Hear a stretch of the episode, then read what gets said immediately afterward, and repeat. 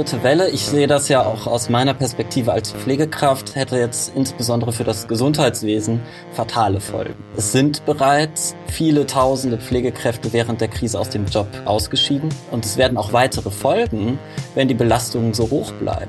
Und würde die Regierung, wie wir das zum Beispiel fordern, einen Shutdown von etwa sechs Wochen wie vor einem Jahr im April, Mai durchziehen, dann würden die Zahlen ja wirklich abrupt runtergehen und wir könnten wieder mehr Lockerungen wie im letzten Sommer ansteuern. Aber dieses vermeintlich kontrollierte Weitermachen seit fast schon einem halben Jahr, da liegt das große Problem. Ja, und damit hallo und herzlich willkommen zu eurem Dissens-Podcast. Diese Woche geht es bei uns um die Frage, ob wir einen Strategiewechsel in der Corona-Politik brauchen. Meine Gäste sind Gisem Fesli und Roman Hergarten von der Initiative Zero Covid. Um die Pandemie einzudämmen, fordert Zero Covid einen solidarischen Shutdown. Ob das realistisch ist und ob das wünschenswert ist, darüber sprechen wir in dieser Folge von Dissens. Mein Name ist Lukas Andreka, schön, dass ihr dabei seid.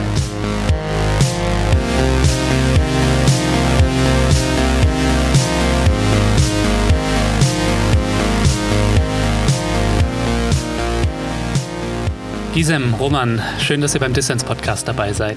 Vielen Dank. Ja, hallo Lukas. Ja, seit einem Jahr leben wir mit dem Coronavirus. Jeden Tag sterben noch immer Menschen und viele mehr erkranken und ein Ende der Pandemie ist noch nicht so richtig in Sicht. Was läuft da schief und wie könnte es besser gehen? Einiges läuft da schief. Wir beobachten seit ja, Monaten ein Massensterben und die Strategie, die Pandemie zu kontrollieren, die ist gescheitert. Sie hat das Leben dauerhaft eingeschränkt und dennoch Millionen Infektionen und Zehntausende Tote natürlich auch global gebracht. Und wir brauchen dringend einen radikalen Strategiewechsel, also kein kontrolliertes Weiterlaufen der Pandemie, wie wir es aktuell beobachten, sondern wirklich die Beendigung. Und unser Ziel als Zero Covid, deswegen sind Roman und ich da, heißt, dass das Ziel nicht 250 oder 25 neue Infektionen sein können, sondern die Infektion muss auf null runtergedrückt werden. Mhm. Da kann ich mich nur anschließen und ich erlebe das ja auch selbst in meinem Arbeitsalltag. Ich habe selbst auf einer Station gearbeitet, wo ein massiver Corona-Ausbruch war.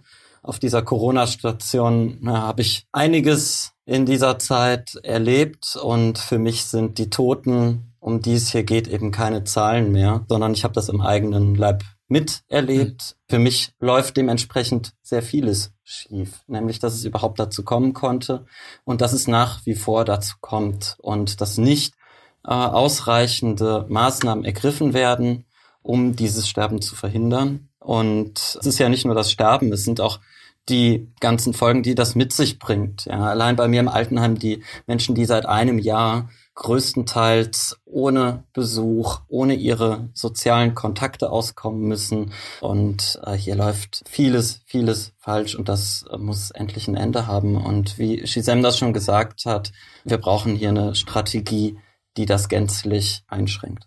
Ja, ihr beiden, danke, dass ihr dabei seid. Wir wollen uns über die Corona-Politik und Wege aus der Pandemie unterhalten. Vielleicht könnt ihr euch kurz mal vorstellen für die Hörerinnen und Hörer.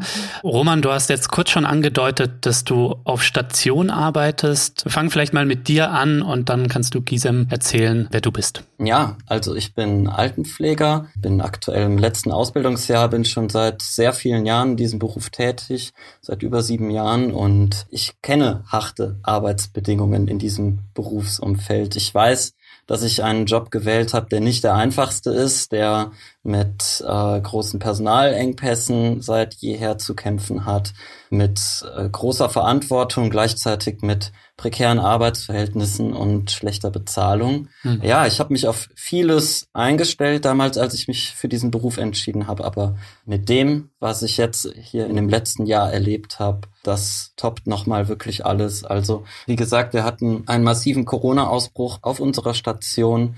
Das hatte einige Folgen. Nämlich zum einen, das Personal war massiv dezimiert. Sehr viele mussten sich in Quarantäne begeben. Es war blankes Chaos. Wir mussten unsere Arbeit auf die absolute Minimalversorgung beschränken. Mhm. Und ich tätige ja einen Beruf aus, der medizinisch höchst anspruchsvoll ist. Ja, wird ja gerne mal auf das klassische Arschabputzen äh, beschränkt, aber es ist ja viel mehr. Wir äh, leisten die ganzen medizinischen, therapeutischen Maßnahmen, die notwendig sind. Und wir haben halt Bewohner und Bewohnerinnen mit krassen Erkrankungen teilweise. Und wenn dann halt so eine Situation ausbricht, dann ist die Versorgung gerade in diesem medizinischen Bereich kaum mehr möglich. Und äh, mhm. ja, bei uns sind entsprechend sehr viele Menschen gestorben. Ich erkenne unsere Station jetzt auch kaum mehr wieder, weil all diese Menschen fehlen und das schlägt einem richtig auf die Leber. Das ist heftig gewesen. Mhm. Roman, sag uns noch kurz, in welcher Stadt du lebst und ja. arbeitest entsprechend. In Aachen, in einem der größten Pflegeheime dort, ja. Und Gisem, ich weiß, dass du in Nürnberg wohnst, richtig? Also dann die andere Ecke der Republik. Richtig, ich bin im südlichen Teil der Republik und ja, mein Name ist Gisem Fesle und ich bin Ende 20, ich bin Soziologin, hm. studiere und bin aber gleichzeitig auch Politikerin bei der Linken in Nürnberg. Dort bin ich stellvertretende Vorsitzende und ich bin ebenfalls auch in der Jugendorganisation der Linksjugend aktiv. Und ja, also ich kann mich Roman einfach nur anschließen. Ich kann ähm, gerne auch noch aus der Perspektive einer Gruppe berichten, die extrem untergegangen ist, nämlich aus der Gruppe der Studierenden kurz. Und hm. ähm, ich bin auch in der Studierendenvertretung aktiv und wir merken auch hier, dass den Studierenden viel zu wenig Hilfe geboten wird, vor allem natürlich auch finanzielle Hilfe, denn zwei Drittel der Studierenden haben ihre Nebenjobs verloren und wissen seit ja nahezu einem Jahr nicht, wie sie ihre Finanzen und ihr Existenzminimum irgendwie noch aufrechterhalten oder stemmen sollen. Also egal welche Gruppe wir betrachten, es ist ein prekärer Zustand, den wir alle gemeinsam seit ja einem Jahr meistern müssen. Hm. Ja, ihr seid beide bei Zero Covid aktiv, eine Initiative, die sich Ende vergangenen Jahres gegründet hat und eine Kritik an der Corona-Politik von links formuliert, was auch ein guter und wichtiger Gegenpol eben zu den ganzen Corona-Leugnern, Verschwörungstheoretikern und Rechtsradikalen auf der Straße war. Ähm, ihr habt schon beschrieben, die Politik fährt auf Sicht. Die Strategie lautet, die Pandemie auf einem möglichst niedrigen Level zu kontrollieren. Ne? Ihr dagegen fordert einen solidarischen Shutdown. Wie soll das denn aussehen im Unterschied zur jetzigen Politik? Korrekt. Wir fordern einen solidarischen Shutdown und der besteht aus fünf Punkten, die ich gerne auch erklären möchte, da sie ziemlich zentral sind. Also der erste Punkt bezieht sich darauf, dass wir gemeinsam runter auf Null möchten. Das heißt, das erste Ziel ist, die Ansteckungen auf Null zu reduzieren, daher auch der Name Zero Covid. Wir möchten auch diesen Ping-Pong-Effekt vermeiden zwischen den Ländern und der Bundes Bundesebene und den Regionen, die sich ja wirklich in den Maßnahmen teilweise massiv unterscheiden. Und wenn dieses Ziel von null, von nahezu null erreicht ist, können in einem zweiten Schritt die Einschränkungen vorsichtig gelockert werden. Ein weiterer Punkt ist es, niemanden zurückzulassen. Das heißt, dass wir einerseits natürlich überall einen solidarischen Shutdown möchten, egal ob dies jetzt den Arbeitsplatz, die Schulen oder Fabriken betrifft. Mhm. Wir möchten aber gleichzeitig auch, dass beachtet wird, dass nur Menschen zu Hause bleiben können, wenn sie finanziell abgesichert sind.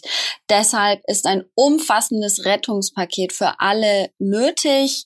Die Menschen, die von den Auswirkungen des Shutdowns und überhaupt der Pandemie besonders hart betroffen sind, sollen unserer Meinung nach besonders unterstützt werden. Und dazu gehören natürlich Menschen mit niedrigem Einkommen, Menschen in beengten Wohnverhältnissen oder in einem gewalttätigen Umfeld, genauso wie obdachlose Menschen. Und nicht zuletzt haben wir eine große Gruppe von Menschen, die an den Grenzen Grenzen Europas, aber auch hierzulande in Sammelunterkünften oder eben auch in Zelten, in Lagern unterkommen müssen. Ich rede hier von geflüchteten Menschen und die müssen natürlich auch dezentral untergebracht werden, weil sowohl die Lager an den Grenzen Europas als auch die Sammelunterkünfte unsägliche und katastrophale Zustände für Menschen sind. Und wir müssen wirklich gucken, dass niemand zurückgelassen wird, keine einzige Gruppe, sondern dass wir die Pandemie gemeinsam und solidarisch meistern. Und dann haben wir noch natürlich einen dritten, vierten, fünften Punkt. Jetzt musst du aber ganz kurz, musst du das jetzt machen. Gerne. Also drittens fordern wir den Ausbau der sozialen Gesundheitsinfrastruktur. Viertens möchten wir, dass Impfstoffe ein globales Gemeingut sind. Da gibt es ja auch viel Diskussion zu. Und fünftens möchten wir eine solidarische Finanzierung, also eine Covid-Solidaritätsabgabe. Vielen Dank. Ja, zu Punkt 4, da hatten wir vergangene Woche auch eine Folge im Dissens-Podcast mit Anne Jung von Medico International, die Teil der globalen Kampagne ist, wo es um die Patentfreigabe geht ne? und mhm. die Impfstoffproduktion und gerechtere Verteilung. Ja, aber ich stelle mir da so die Frage, wenn ich das alles höre und jetzt auch das Wort Shutdown nochmal höre, zuletzt hat sich ja etwa in Deutschland, also hier bei uns, eine Mehrheit laut Umfragen für Lockerungen der Corona-Maßnahmen ausgesprochen. Und die Politik hat jetzt, nachdem die zweite Welle leicht gebrochen würde und jetzt irgendwie die Infektionen auf einem relativ hohen Niveau, aber stabil sich zur Seite entwickeln, die Politik hat eben geliefert und es wurden Lockerungen eingeführt. Und da scheint mir doch eure Forderung an den Bedürfnissen der Menschen vorbeizugehen, oder? Also mal provokant gefragt, ist Zero Covid nur etwas für Besserwisser ohne Kinder? Naja, also ich muss mich ehrlich gesagt an dieser Stelle auch der Mehrheit anschließen, weil ich bin auch für Lockerung letztendlich. Und man muss dabei aber äh, mitbedenken, dass die Mehrheit, die sich für Lockerungen ausgesprochen hat, das unter der Prämisse fordert, dass die Infektionszahlen zunächst fallen müssten. Und ich glaube, das ist der entscheidende Punkt hier. Mhm. Ich halte diesen Zustand nämlich auch seit einem Jahr nicht mehr aus. Die meisten von uns sind psychisch am Ende. Deshalb bin ich auch für rigorose Lockerungen. Aber lasst uns doch bis dahin erstmal die Infektionszahlen auf Null runterbringen.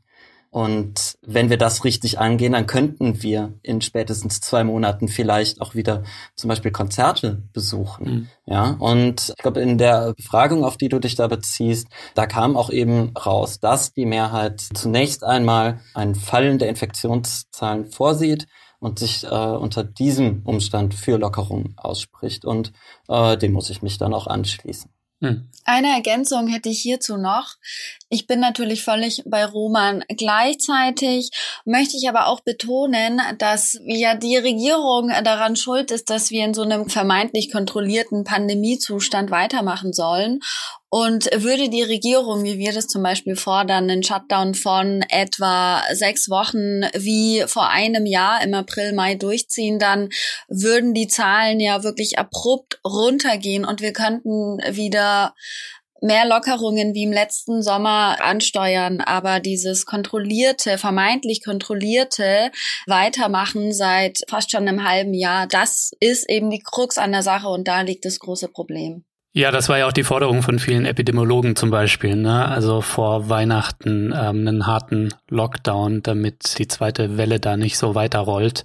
Und da wurde der Lockdown Light ja eingeführt, was zu wenig war. Und jetzt im Schatten der neuen Lockerung könnte möglicherweise eine dritte Corona-Welle auf uns zurollen. Was erwartet ihr da und was würde das bedeuten, wenn wir das tatsächlich erleben? Also die dritte Welle, ich sehe das ja auch aus meiner Perspektive als Pflegekraft, hätte jetzt insbesondere für das Gesundheitswesen fatale Folgen. Ich meine, das letzte Jahr ist ja nicht gerade spurlos an uns vorbeigegangen. Und wenn noch weitere Wellen auf uns zukommen, dann sehe ich ehrlich gesagt schwarz für Berufsgruppen wie meine. Mhm. Es sind bereits viele tausende Pflegekräfte während der Krise aus dem Job ausgeschieden. Wir nennen das bei uns Flexit. Okay. Und ich kann diesen Schritt am Ende nur zu gut verstehen. Und es werden auch weitere folgen, wenn die Belastungen so hoch bleiben. Und wir sind ohnehin schon mit äh, viel zu wenig Personal bestückt, aufgrund der prekären Arbeitsbedingungen und schlechter Löhne. Also diesen Job will ja auch kaum noch jemand machen. Also ausgestiegen meinst du wegen der physischen oder der psychischen Belastung? Ja, genau. Also äh, ausgestiegen heißt äh, den Beruf gewechselt, ja, oder äh, sich haben umschulen lassen, wie auch immer. Ja. Ich äh, sehe das ja auch bei meinen Kolleginnen und Kollegen, die schon länger dabei sind in diesem Beruf, die auch körperlich einfach nicht mehr das tragen können, was äh, gefordert wird. Ja, Burnout ist ein äh, Riesenproblem in unserem Beruf. Und ja, gerade jetzt unter dieser Pandemie haben sich die Zustände verschärft und viele haben gesagt, ich mache das nicht mehr. Hm. Und das kann ja keine Perspektive sein. Ja, die Perspektive sollte ja sein, dass eben mehr Personal in das Gesundheitswesen kommt. Und deshalb sehe ich hier eine weitere dritte Welle als fatal an. Und da muss endlich was passieren. Es, es kann nicht sein, dass hier auf der einen Seite die Polizei Verfolgungsjagden in Parks veranstaltet, wo sich zwei Personen umarmen, aber die wahren Corona-Partys auf der Arbeit stattfinden. Mhm. Ja, ich habe mich auch selbst auf der Arbeit angesteckt. In meinem privaten Bereich äh, war die äh, Wahrscheinlichkeit, dass das passiert, deutlich geringer. Ja, und klar, ich kann nicht meiner Arbeit einfach so fernbleiben als Pflegekraft, aber auf vielen anderen Bereichen im Arbeitswesen wäre wäre das möglich. Ja, hier ist Bedarf einer Schließung der Betriebe und der Produktion, sofern die nicht unmittelbar für die direkte Daseinsvorsorge notwendig sind. Mhm. Und wenn wir nicht wollen, dass dabei Tausende ihre Arbeit verlieren, und letztendlich auch dadurch einem Arbeitsarmutsrisiko ausgesetzt sind, da muss auch hierfür äh, letztendlich eine solidarische Perspektive geschafft werden. Eine Perspektive, die solche Dinge mitdenkt, und mit materieller Unterstützung dies zu verhindern weiß. Ja, und materielle Unterstützung bedarf es an dem Punkt auch äh, beispielsweise ähm, einem Berufssegment. Uns wurde hier ein ähm, Corona-Bonus angeboten, den nur ein Teil meiner Berufsgruppe letztendlich bekommen hat. Ja, und das Motto war ja, hier habt ihr ein paar hundert Euro und jetzt lasst mal gut sein. Wir setzen jetzt eure Arbeitszeitgesetzgebung äh, aus. Ja, äh, ihr müsst jetzt, wenn der Chef das verlangt, zwölf Stunden am Stück arbeiten und ihr habt ja jetzt ein paar Euro bekommen, macht mal. Und das ist einfach, finde ich, unsäglich, wie da mit uns umgegangen wird. Und hier braucht es endlich einer massiven Aufwertung der Care-Arbeit. Ja, wir wollen uns nachher natürlich, Roman, auch noch kurz über den Pflegenotstand, über die Aufwertung von Care-Arbeiten und das ist klar, es kann nicht bei Applaus bleiben und selbst den Applaus gibt's ja jetzt nicht mehr. Aber zuvor würde ich gerne nochmal mit euch ja, über die Corona-Politik sprechen hierzulande und die scheint ja vor allem und hat ja auch gute Gründe dafür, ihre Hoffnung in die Impfstoffkampagne zu setzen. Ne? Mhm. Die Verfügbarkeit nimmt zu mittlerweile, war ja auch in der Organisierung ein großes Desaster. Bald dürfen möglicherweise Hausärzte impfen. Es könnte also alles schneller gehen. Vielerorts gibt es schon Zuversicht, dass wir bis Spätsommer die Herdenimmunität erreicht haben und wir sogar irgendwie in den Sommerurlaub können. Was erwartet ihr denn da? Oder warum sagt ihr, Impfen alleine reicht nicht aus?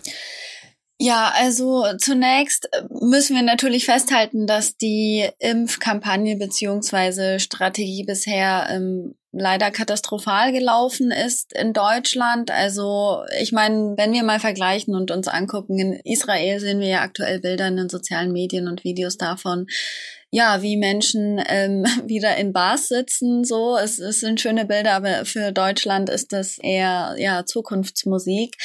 Ein großes Problem, was wir hierzulande betrachten, sind natürlich die Patente. Also es gibt seit Monaten ähm, Diskussionen darüber, welche Patente, ja, als Gemeingut zur Verfügung gestellt werden sollen. Und bis jetzt ist es immer noch nicht möglich, weil immer noch versucht wird, von Firmen wie Pfizer oder BioNTech eben Kapital aus dem Impfstoff zu schlagen und den Informationen, äh, die Menschen benötigen, um Impfstoffe herzustellen. Also daher ist eine wichtige Forderung der Zero-Covid-Kampagne von Anfang an, dass Impfstoffe ein Gemeingut werden und nicht nur ein nationales Gemeingut in Deutschland, sondern natürlich ein internationales, ein globales.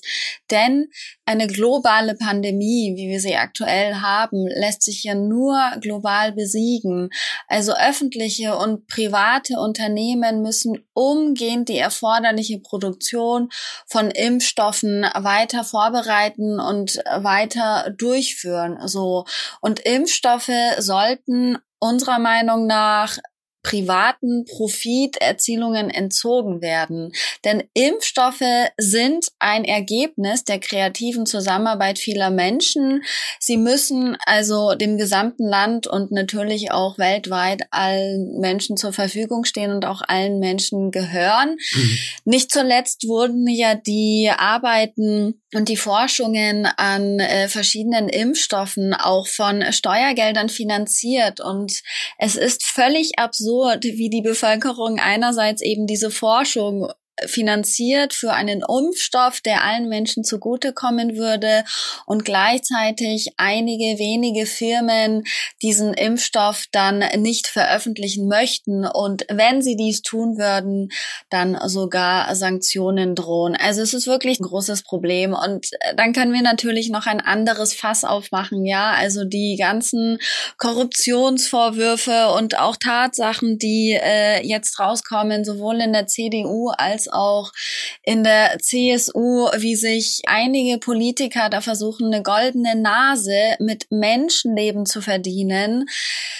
ist einfach nur pervers und an Menschenfeindlichkeit meiner Meinung nach nicht mehr zu übertreffen. Und ich sehe tatsächlich nicht, dass wir bis Sommer alle Menschen impfen werden oder einen, Großteil so, dass wir eine Herdenimmunität erreichen. Das sehe ich persönlich nicht, wenn ich beispielsweise mir anschaue und durchlese, was Virologe Karl Lauterbach sagt. Also wir befinden uns ja schon in der dritten Welle und wenn es so weitergeht, dann äh, müssen wir wieder in den Lockdown und dann kommen wir auch mit den Impfungen leider nicht so schnell voran, wie wir es gerne gerne alle sehen würden. By the way, Gisem, den schönsten Kommentar, den ich auf Twitter gesehen habe zu der Löbel-Nüsslein-Affäre, ähm, die im Verdacht stehen, durch Geschäfte mit Corona-Schutzmasken sich persönlich bereichert zu haben, mhm. war das C in Christliche Union steht für Clankriminalität. ja. ja. Fand ich doch sehr witzig. Den habe ich auch gesehen, den fand ich auch ziemlich gut, vor allem, äh, weil ja die CSU immer rassistisch mit ihrer Clan Kriminalität irgendwo vorgehen möchte, ja. Genau. Ja, ich wollte auch noch mal kurz auf das Thema Impfen eingehen. Gerne. Ich bin ja mittlerweile auch selbst geimpft. Ich gehöre als Pflegekraft zu der Gruppe, die mit zuallererst hierzulande geimpft wurde. Und äh, das sehe ich auch als sehr wichtig und notwendig an, dass Menschen im medizinischen Bereich zuerst geimpft werden. Aber an gleicher Stelle verstehe ich da nicht, warum äh, solche Prioritäten nicht auch für das Pflegepersonal zum Beispiel in Zimbabwe oder Paraguay gelten sollten. Mhm. Ja. Mhm. Und an der Stelle muss ich auch ehrlich sagen, finde ich es ganz in Ordnung, dass Deutschland in Sachen Impfungen hinterherhinkt, äh, denn das sollte es auch. Die Impfungen sollten erst einmal überall dort auf der Welt verteilt werden, wo es am nötigsten ist. Ja. Zum Beispiel ein mhm. Slum in einer lateinamerikanischen Staat ist um ein Vielfaches gefährdeter als jede Stadt in Deutschland. Wir müssen uns also endlich an den Bedürfnissen der Menschen orientieren. Ja, und nicht äh, hier ein, äh, irgendwelche nationalen Alleingänge hier äh, propagieren. Das ist äh, ein ganz falscher Ansatz, der letztendlich äh, umso mehr auch äh, Menschenleben kostet. Ja. Und die Impfung ist ein äh, der wichtigsten Wege, um aus dieser Pandemie zu kommen, wenngleich auch nicht der einzige Weg ist. Auch dieses Narrativ sollte beendet werden, die Impfung als das heilige Mittel.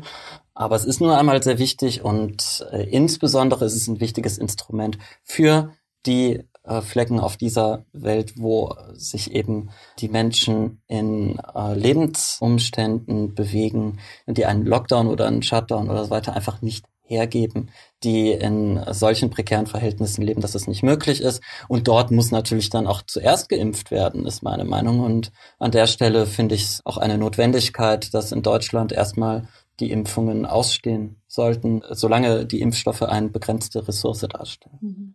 Ja, ich sehe den Punkt, den du machst. Also ich finde, muss man nicht unbedingt gegeneinander ausspielen, denn die Patentfreigabe, die äh, könnte ja der Bevölkerung hierzulande oder in den reichen Teilen der Welt so gut kommen wie den Bevölkerungen im globalen Süden. Ne? Ich finde, das muss man gar nicht so gegenüberstellen oder so ein Zero-Sum-Game draus machen, weil es würden letztendlich die Menschen hiervon profitieren, weil es schneller produziert wird, wie auch die Menschen ähm, im globalen Süden. Natürlich. Also die Freigabe der Patente ist ein äh, unfassbar wichtiger Schritt, der endlich gegangen werden muss. Und dass sich hier nach wie vor die hochindustrialisierten Staaten dagegen stemmen, äh, ist einfach nur ein Unding. Das muss ein Ende haben.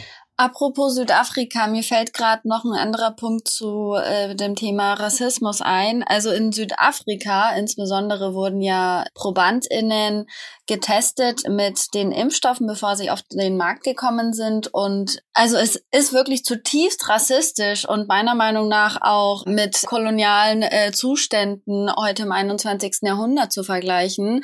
Mhm. Wenn wir als reichere Länder irgendwo im äh, globalen Süden ärmere Menschen testen lassen, die auch dazu gezwungen sind, sich testen zu lassen, weil sie dann auf das Geld angewiesen sind vor lauter Armut. Und wir dann diesen Menschen ja äh, den Impfstoff vorenthalten und sagen, ja, nee, wir müssen uns erst äh, irgendwie als mehrheitlich weiße Bevölkerung hier äh, in Westeuropa und in den USA impfen lassen und äh, lassen euch dann den Impfstoff erst in ein paar Jahren zukommen. Also nein, das ist weder eine Lösung für eine Pandemie, äh, noch ist es irgendwie menschenfreundlich. Also es trieft nur so von Rassismus und äh, Menschenverachtung, was diese ganze Diskussion um ja die Impfpatente angeht und voller Rassismus und sozialer Ungleichheit wirklich.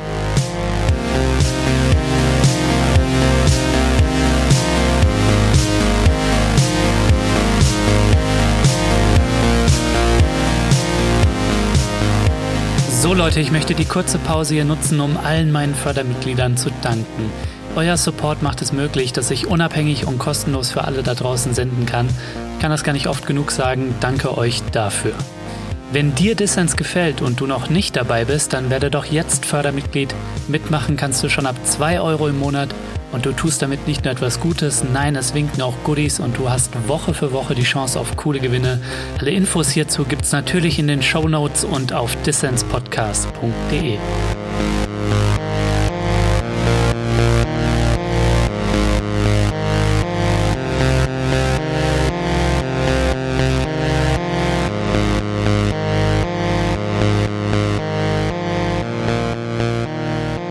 hörst den Dissens Podcast. Zu Gast sind Gisem Fesli und Roman Hergarten. Gisem ist Soziologin und Teil der Partei Die Linke in Nürnberg. Roman ist Altenpfleger in Aachen. Die beiden engagieren sich bei der Initiative Zero Covid.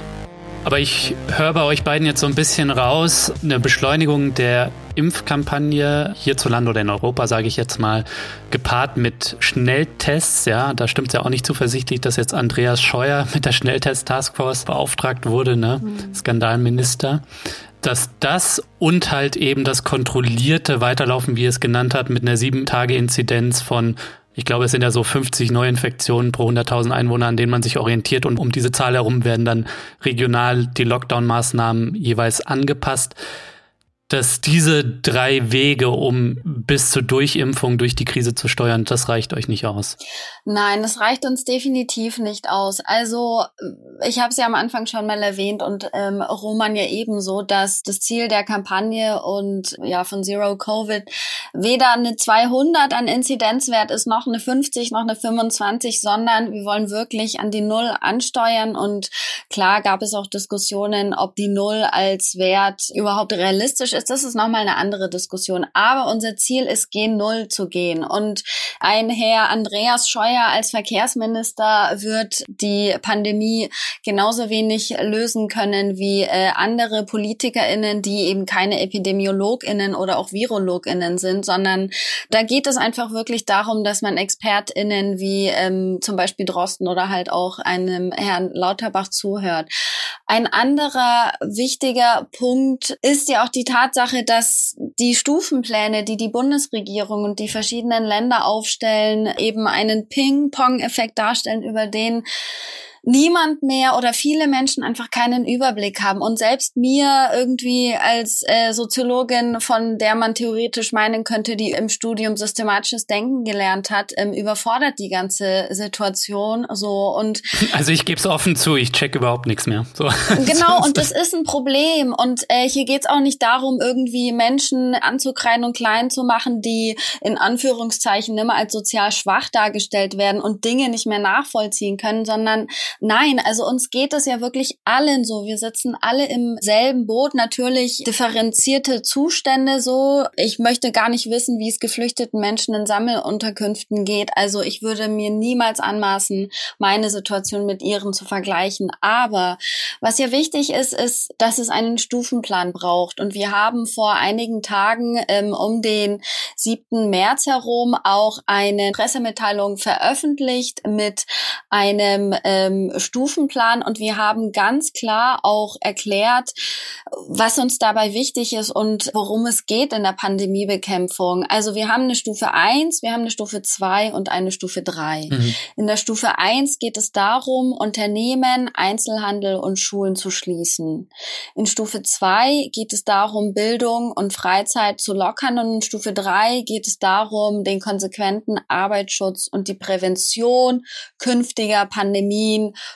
durch wirklich drastischen Umweltschutz, durch weg von dem kapitalistischen Denken und von kapitalistischer Logik zu kommen. Also wir denken auch in die Zukunft. Wir denken nicht nur ähm, innerhalb dieser Pandemie, denn es ist von vielen Menschen festgehalten worden, dass die Pandemie ein Ergebnis der unsäglichen Massentierhaltung und äh, kapitalistischer Produktionslogiken ist und ja, also uns ist wichtig, dass in unserem Stufenplan in der Stufe 1 beziehungsweise in der Risikostufe 1 eine Vollbremsung hingelegt wird, sobald die Inzidenz über 10 kommt. Umfassendes Handeln wirklich, um die exponentielle Ausbreitungsdynamik von Corona zu unterbinden. Die zweite Stufe beinhaltet dann eine vorsichtige Öffnung, sobald die Inzidenz unter 10 ist. Und hier liegt die Priorität eindeutig im Bildungsbereich und bei mhm. den Kitas. Natürlich auch bei den Schulen. Ich glaube, da klatschen euch die Eltern Applaus. Genau. Ja. Parallel gibt's dann auch vorsichtige Öffnungen im Freizeit- und Kulturbereich, so dass diese massive psychosoziale Belastung auch endlich mal ein Ende erfährt.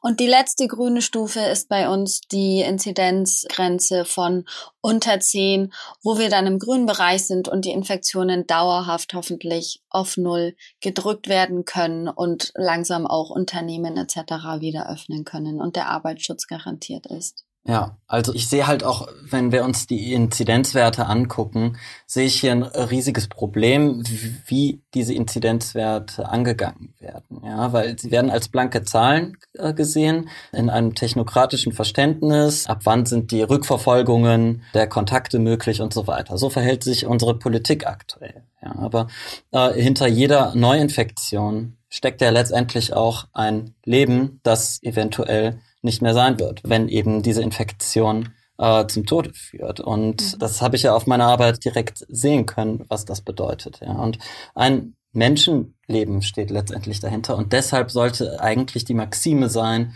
die, den Inzidenzwert, wie auch immer es geht, auf Null zu bringen. Ja, um eben Menschenleben zu retten oder zu schützen vielmehr. Und die äh, Politik versagt da an ganzer Stelle. Ja, also dieses ganze Hickhack in dem letzten Jahr. Ja, dieses, mhm. jetzt machen wir ein, äh, eine Lockerung, weil die Inzidenzwert ist so, wie, so und so und jetzt machen wir wieder einen Shutdown und in dem einen Ort so und in dem anderen Ort so.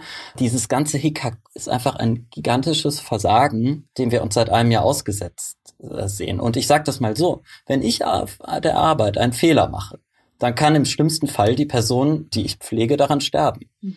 Deshalb denke ich dreimal nach, bevor ich etwas tue, damit ich eben diese Person nicht gefährde. Und wenn ich doch einen Fehler mache, ich meine, was natürlich passieren kann, jeder macht Fehler, dann mache ich ihn aber nach Möglichkeit nur einmal.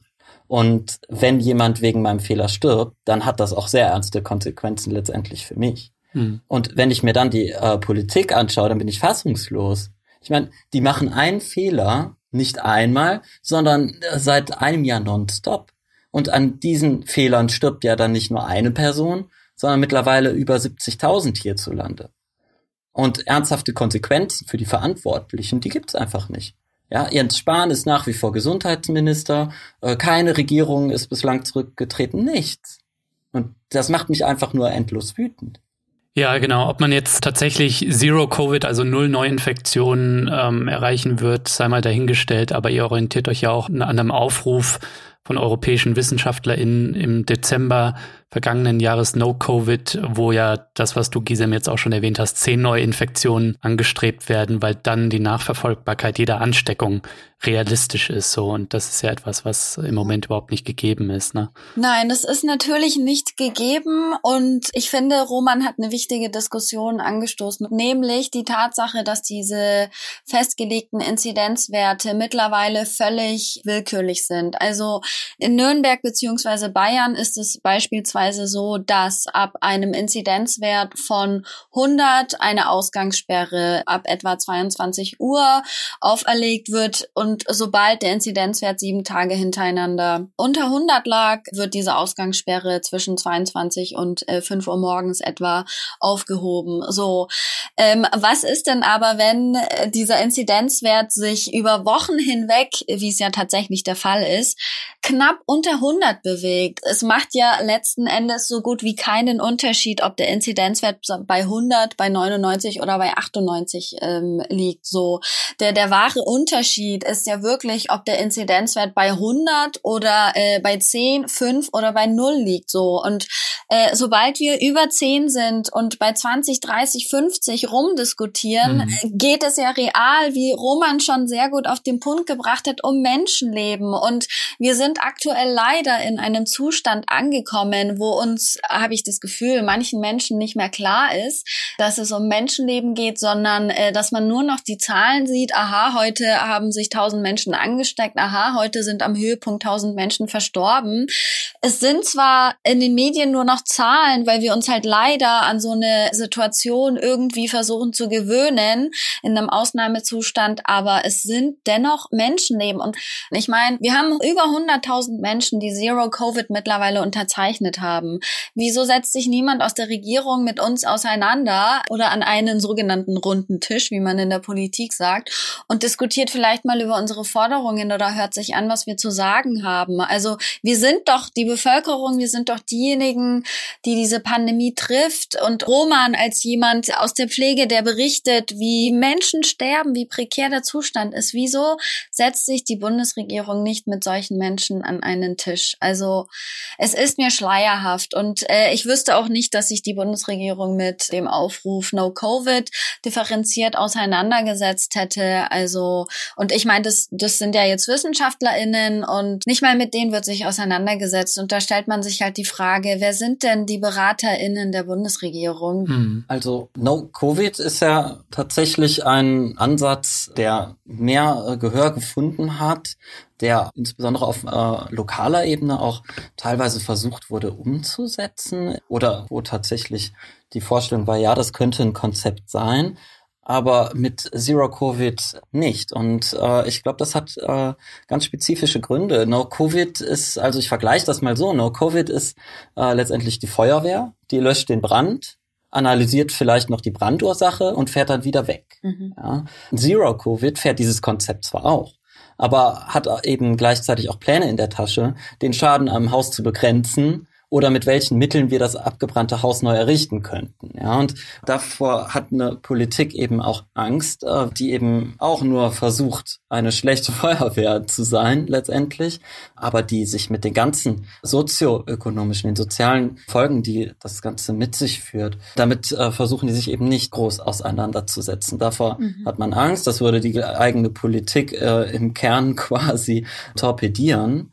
Und naja, letztendlich sterben ja nicht nur Leute am Virus selbst, sondern wir haben es äh, zum Beispiel auch mit einem krassen Schub an absoluter und relativer Armut global zu tun. Ja. Da hat natürlich die Politik kein Interesse dran, sich damit groß auseinanderzusetzen, weil sie daran mit Schuld trägt. Die Anzahl an äh, Hungerleidenden zum Beispiel ist ja schon im kapitalistischen Normalbetrieb pervers. Ja, aber die wird äh, durch diese Pandemie noch mal einmal immens gesteigert. Wenn wir also äh, wie No-Covid nur die Bekämpfung des Virus im Blick behalten, verkennen wir dann die sozialen Dimensionen, äh, die mindestens so viele Tote herbeiführen wird wie das Virus selbst. Und ja, das ist ein wichtiger Unterschied und ich glaube, dass auch an diesem Unterschied wird auch eben auch eine äh, Initiative wie Zero Covid gerne überhört in der Politik. Das ist sehr traurig, aber äh, bezeichnend. Wahrscheinlich ist es so, dass das, was euch gut macht, nämlich eure Kapitalismuskritik, gleichzeitig auch dialektisch das ist, was euch jetzt gerade so ein bisschen an den linken Rand rückt und äh, nicht in den Mainstream reinscheinen lässt. Mhm. Denn die Kontakte jetzt zum Beispiel zu Parteien äh, sind ja auch scheint mir zumindest so, korrigiert mich, wenn das nicht der Fall ist, ein bisschen auf die Linke begrenzt und die Grünen und die SPD da sind jetzt nicht so viele Kontakte, glaube ich, da zu Zero Covid. Mhm. Was inhaltlich nicht schlecht ist, aber eben dafür sorgt, dass man nicht so sehr jetzt in so einer Pandemiesituation in die Mitte der Gesellschaft reinwirken kann, um da den öffentlichen Diskurs zu bestimmen oder zu shapen? Ich würde hier einfach erstmal die Frage aufwerfen, also was genau ist denn links? Ist es wirklich links in einer globalen Pandemie zu fordern, dass niemand zurückgelassen wird, dass wir das alles gemeinsam solidarisch meistern, dass wir den Impfstoff freigeben? Also Menschenleben zu retten sollte niemals als lediglich links deklariert werden und das ist es auch nicht. Also das sollte irgendwie Grundlage einer jeden Gesellschaft sein. Aber ein anderer Punkt, der wichtig ist, ist einmal die Tatsache, dass äh, ja die Linke uns unterstützt, aber auch da gab es eine Diskussion. Also nicht alle Mitglieder der Linken unterstützen äh, den Aufruf Zero Covid und damit möchte ich jetzt überhaupt nicht irgendwie äh, urteilen, wer äh, diesen Aufruf unterstützt oder nicht.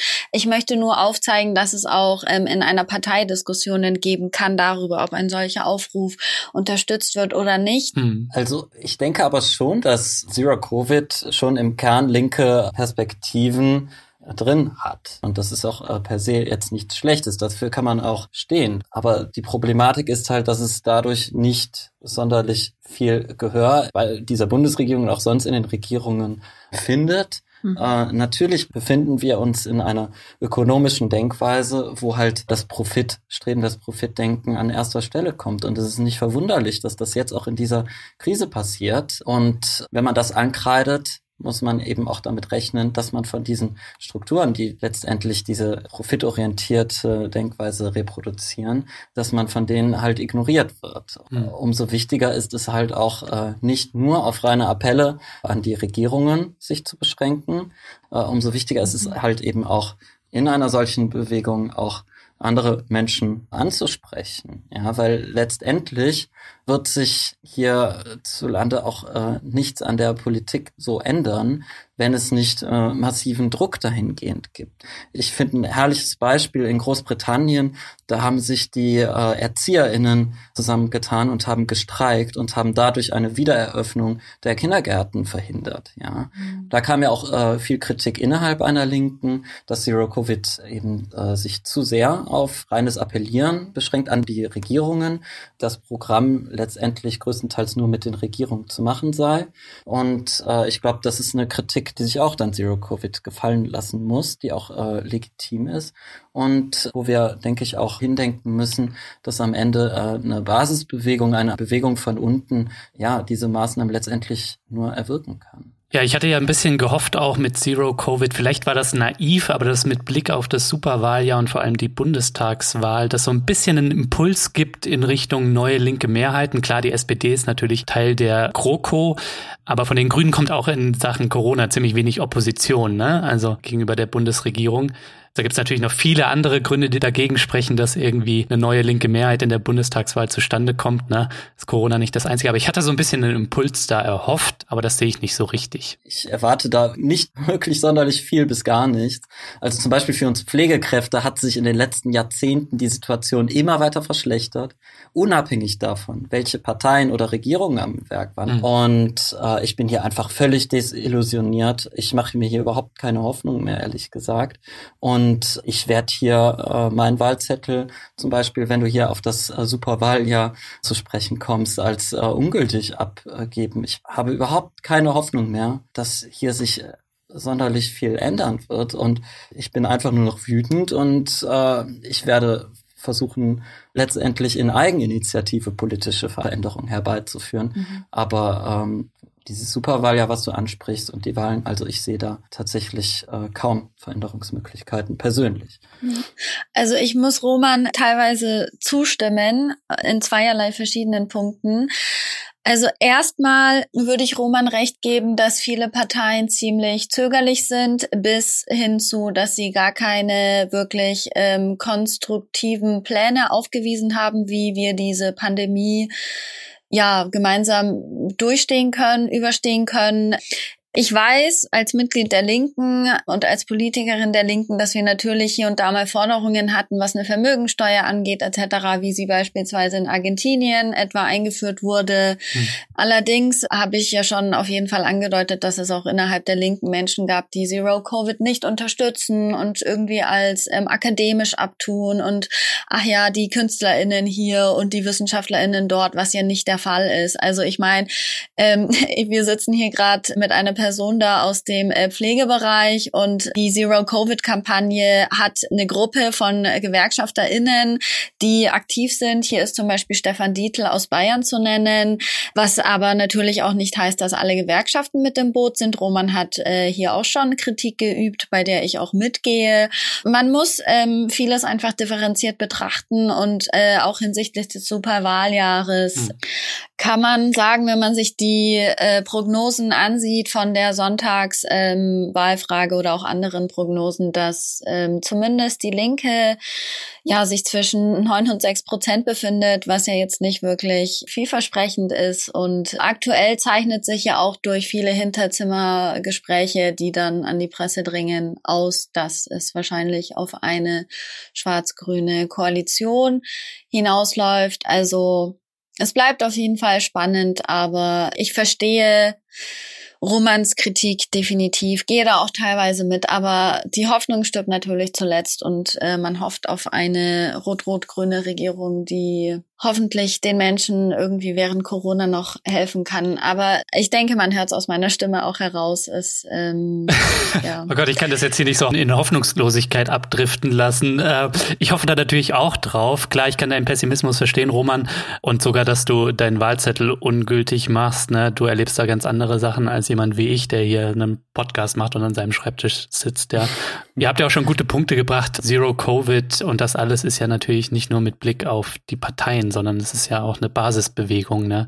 Und das sollte man glaube ich, auch nicht vergessen. Eben, und da sehe ich auch gerade zum Beispiel bei uns im Pflegebereich äh, viel Bewegung, die da stattfindet. Hm. Anfang letzten Jahres hat sich eine Pflegegewerkschaft gegründet, der Bochumer Bund. Äh, überall in den Ländern wurden in den letzten Jahren Pflegekammern installiert. Es, es ist äh, kommt immer mehr ein bisschen äh, Bewegung rein, auch durch eine jüngere Generation Pflegekräfte, so merke ich das zumindest, die nicht mehr gewillt sind, diese Zustände weiter zu ertragen. Hm. Und eben solche Begründungen einer neuen Gewerkschaft zum Beispiel bringen eben Perspektiven für unsere äh, Berufsgruppe, die auch abseits äh, solcher Fragen, wie kann das Superwahljahr was ändern, wirklich ins Gewicht fallen kann in Zukunft. Und darauf hoffe ich, darauf setze ich auch, dass sich da mehr tut und sich nicht nur in der Pflege etwas tut, sondern generell im Care-Bereich und äh, sowieso unter uns Lohnabhängigen und Werktätigen, dass da langfristig ein bisschen mehr Organisierung sich vielleicht äh, erhoffen lässt und dass wir darüber es schaffen, Politik zu machen. Bring mich noch kurz zu der Nachfrage. Wo steht eigentlich Zero Covid jetzt ähm, seit der Gründung? Wie groß ist es? Ähm, wo habt ihr überall Ortsgruppen und mhm. ähm, kann man bei euch eigentlich auch mitmachen? Ja, man kann natürlich bei uns mitmachen. Ähm, wir sind, wie wir häufig schon gesagt haben, eine basisdemokratische Bewegung. Wir organisieren uns in den sozialen Medien, natürlich, ähm, weil das aktuell das sicherste ist. Es gibt aber auch Ortsgruppen. Ich weiß, es gibt in Nürnberg eine Ortsgruppe. Es gibt äh, auch äh, Gruppen, aber beispielsweise in äh, Österreich. Also wir versuchen den europäischen ähm, Ansatz auf jeden Fall ähm, zu stemmen und auch wirklich ähm, wahr werden zu lassen und in die Praxis umzusetzen. Ähm, Roman hat ja schon angesprochen, dass in Großbritannien auch äh, Bewegungen stattfinden. Also ähm, da, also Zero Covid ist auch in Großbritannien ähm, aktiv und vorhanden. Und wir haben ja auch äh, unseren Aufruf in mehreren Sprachen, also zum Beispiel in, in Türkisch, natürlich neben Englisch und Deutsch oder ähm, auch in Russisch. Also wir versuchen wirklich den internationalen Ansatz ähm, und, und dass niemand zurückgelassen werden soll, auch selbst umzusetzen, denn natürlich nur so ähm, sind wir glaubhaft. Wir sind aktuell bei 106.000 und ein paar zerquetschten Unterschriften. Also wir wachsen. Ähm, man kann natürlich mitmachen, man kann uns auf Facebook finden. Wir haben dort eine sehr, sehr große Gruppe und äh, man kann dort beitreten. Ähm, Im Internet findet man uns unter zero-covid.org. Man findet uns auf Twitter, auf Instagram, da heißen wir ebenso Zero Covid und ähm, starten auch verschiedene Kampagnen. Und wie gesagt, also ähm, wir sind basisdemokratisch und äh, jeder und jede, der oder die mitmachen möchte, ist sehr, sehr herzlich willkommen, wo auch immer eine jene Person ähm, sitzt. Hm. Ja, ich werde auch entsprechende Infos natürlich in den Show Notes verlinken. Da können Leute, die das jetzt hier hören und die Interesse haben, dann sich weiter informieren. Und weil ich sehr faul bin, ihr beiden, dürft ihr mir im Anschluss an das Gespräch all diese Links schicken. Da muss ich die nur noch copy und pasten. Gerne. Tatsächlich würde ich gerne mit euch nochmal auf die europäische Dimension blicken und auch auf einen internationalen Vergleich ja, mal schauen. Ne? Gibt es denn weltweit Länder, die eine Zero-Covid oder No-Covid, wie man auch immer es nennen möchte, aber so eine konsequentere Strategie der kurzfristigen harten Eindämmung und dann sukzessive Öffnung verfolgt haben? Also welche Länder können da ein Vorbild für uns sein? Naja, also zumindest in dem Bereich der Eindämmung der Pandemie im engeren Sinne, wenn wir die Pandemie als Virusverbreitung betrachten, ist ja schon viel passiert auf der Welt, wo man durchaus äh, sich was abgucken kann, wie du das sagst. Ne? Also hm. im südostasiatischen Bereich, wie zum Beispiel Vietnam ist da zu nennen oder Australien äh, ist zu nennen. Natürlich sind diese Länder, wo die eben die ähm, Inzidenzzahlen äh, nahe Null gebracht haben, nicht immer im direkten Vergleich zu Europa, muss man natürlich dazu sagen. Aber man kann trotzdem daraus lernen, was in anderen Ländern gut gelaufen ist und was nicht. Ich sehe es aber auch gleichzeitig als gefährlich an, Länder als Beispiel zu nehmen, die das aber nur durch massivst autoritäre Maßnahmen geschafft haben. Mhm. Äh, und ich sehe das hier auch gerade in Europa. Ich sehe aktuell nach Griechenland und sehe da, äh, wie in den, in den letzten Wochen die rechte Regierung immer weiter versucht, einen, einen Polizeistaat zu installieren, mhm. der mit massiver Gewalt die Bevölkerung terrorisiert, mitunter unter dem Vorwand der Pandemiebekämpfung.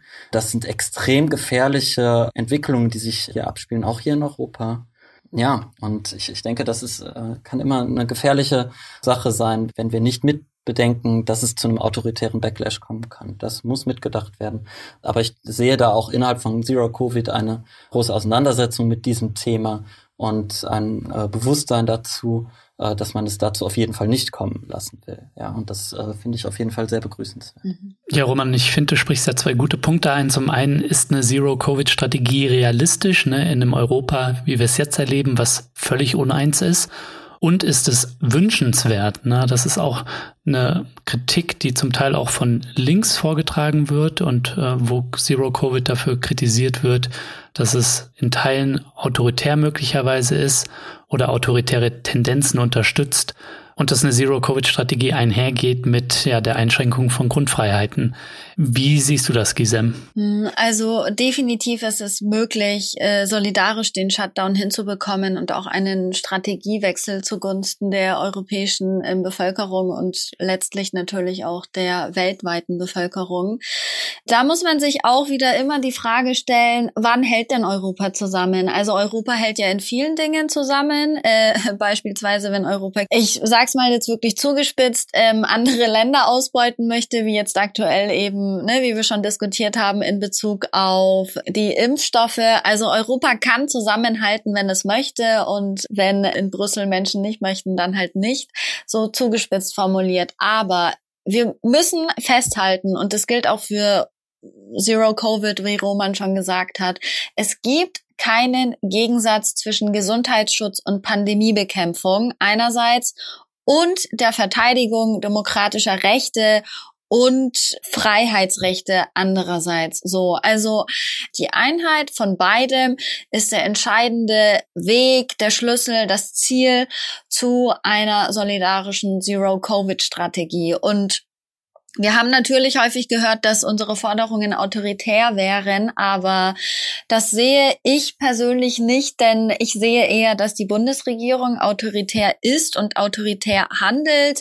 Äh, zum einen damit, dass sie das Parlament häufig nicht äh, einbezogen hat in äh, Entscheidungsprozesse, ganz zu schweigen davon, dass die Bevölkerung auch nicht mit einbezogen wurde. Zweitens ist natürlich auch zu beobachten, dass die Abwälzung der Beschränkungen in den privaten Bereich extrem autoritär ist. Also Bayern handelt ja hier häufig ähm, am autoritärsten. Einige Menschen finden das gut, andere wiederum schlecht.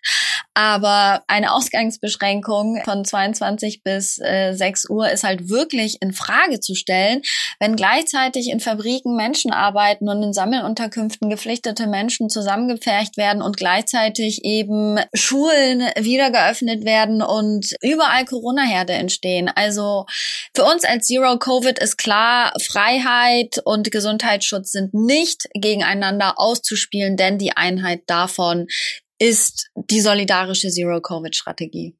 So, ihr beiden, noch eine letzte Frage zum Ausblick mit Bitte um ganz, ganz kurze, aber prägnante und tolle Antwort. Ähm, wir haben uns ja jetzt schon viel über Gefahren unterhalten ähm, in der Corona-Krise und wie wir als Gesellschaften daraus hervorgehen. Mich hätte jetzt ein optimistischerer Blick interessiert. Welche Möglichkeiten seht ihr oder Spielräume seht ihr denn, wie wir eine Welt nach Corona positiv gestalten können? Ja, ich denke, äh, es ist sehr wichtig, dass wir, wenn wir uns eine Welt nach Corona vorstellen, dies nicht gleichsetzen mit der Welt vor Corona. Wir haben, glaube ich, viel während dieser Pandemie gelernt, wie diese Gesellschaften funktionieren, wie sie aufbauen, wo die Prioritäten liegen. Bin mir sicher, dass wir über dieses Lernen bessere Voraussetzungen gewinnen können, wie wir eine Welt nach Corona gestalten können. Und das ist, glaube ich, ein elementarer Bestandteil. Vielleicht kannst du noch kurz ergänzen, Roman, in Bezug auf deinen eigenen Job, die Mängel im Gesundheitssystem wie Pflegenotstand oder mangelnde Wertschätzung für systemrelevante Arbeiten wie deine was würdest du dir da wünschen? Ja, ich würde mir wünschen, dass es nicht dabei bleibt, dass wir nur beklatscht werden und dass es ja mit Alibi-Maßnahmen, wie hier haben ein paar Pflegekräfte von euch einen Corona-Bonus, dass es äh, nicht dabei bleibt, weil auch wir müssen irgendwie die Miete zahlen, mit äh, unser Auto bezahlen etc. Hm. Es muss endlich nicht nur gesehen werden, dass wir einen höchst wichtigen, medizinisch hochwertigen Beruf ausüben, sondern er muss auch als solches vergütet werden. Ja, und wenn wir keinen angemessenen Lohn erhalten, dann werden auch umso weniger Leute nachkommen in die Pflege. Dann wird sich der Pflegenotstand nur noch umso mehr verschärfen. Jetzt ist wirklich der Zeitpunkt längst, eigentlich schon längst schon überfällig, aber es muss endlich passieren, dass hier vernünftige flächendeckende Tarifverträge eingeführt werden, dass die Gehälter ordentlich steigen für diese Berufe. Ansonsten sehe ich hier ein absolutes Desaster auf uns zukommen. Ja, ich hatte anfangs der Pandemie gehofft, dass es zu einem Umdenken kommen könnte, aber der Applaus ist längst verhallt und ich werde trotzdem weiter für meine Rechte einstehen und weiter kämpfen für eine Verbesserung dieser Zustände in meinem äh, Berufsumfeld. Denn so wie bislang kann es einfach nicht weitergehen. Mhm. Und ich hoffe hier auch auf die Solidarität der restlichen Bevölkerung, weil wir werden nicht einfach so mal eben äh, allesamt streiken können und äh, die Veränderungen dadurch erkämpfen können. Das gibt unser Beruf einfach nicht her. Letztendlich ist das ein Thema, das uns alle betrifft. Wir alle können im Krankenhaus, in einem Pflegeheim später landen. Wir alle haben bekannte Leute, die wir lieben, die dort landen können. Und es ist entsprechend ein Thema, das uns alle interessiert und alle angeht. Und äh, wie gesagt, ich hoffe da wirklich auch auf die Solidarität der restlichen Bevölkerung, dass hier endlich ein Umdenken passiert. Ja, dass ich bald wieder in angemessener Art und Weise meiner Arbeit nachgehen kann.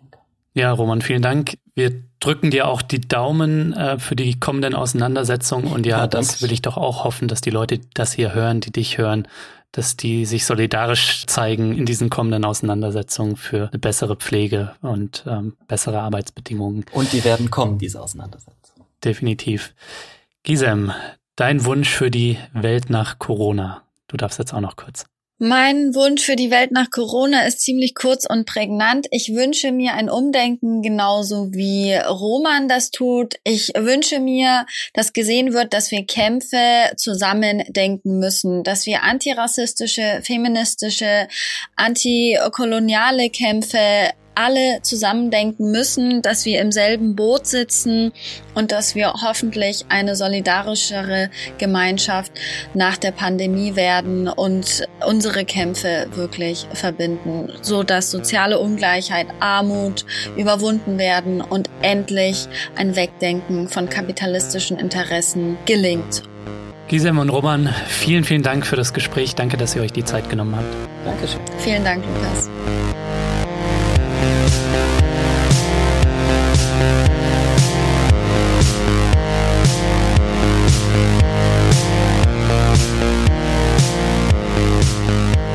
Ja, das war der Dissens-Podcast für diese Woche. Schön, dass ihr dabei wart. Zu Gast waren die Soziologin Gisem Fesli und der Altenpfleger Roman Hergarten. Die beiden sind Teil der Initiative Zero Covid, die einen solidarischen Shutdown zur Eindämmung der Pandemie fordert. Wenn ihr euch für die Initiative Zero Covid interessiert, dann schaut doch mal in die Show Notes, da habe ich jede Menge Wissenswertes reingepackt. So, das war's dann auch von mir für dieses Mal. Bleibt mir nur noch zu sagen, passt auf euch auf und wir hören uns dann nächste Woche.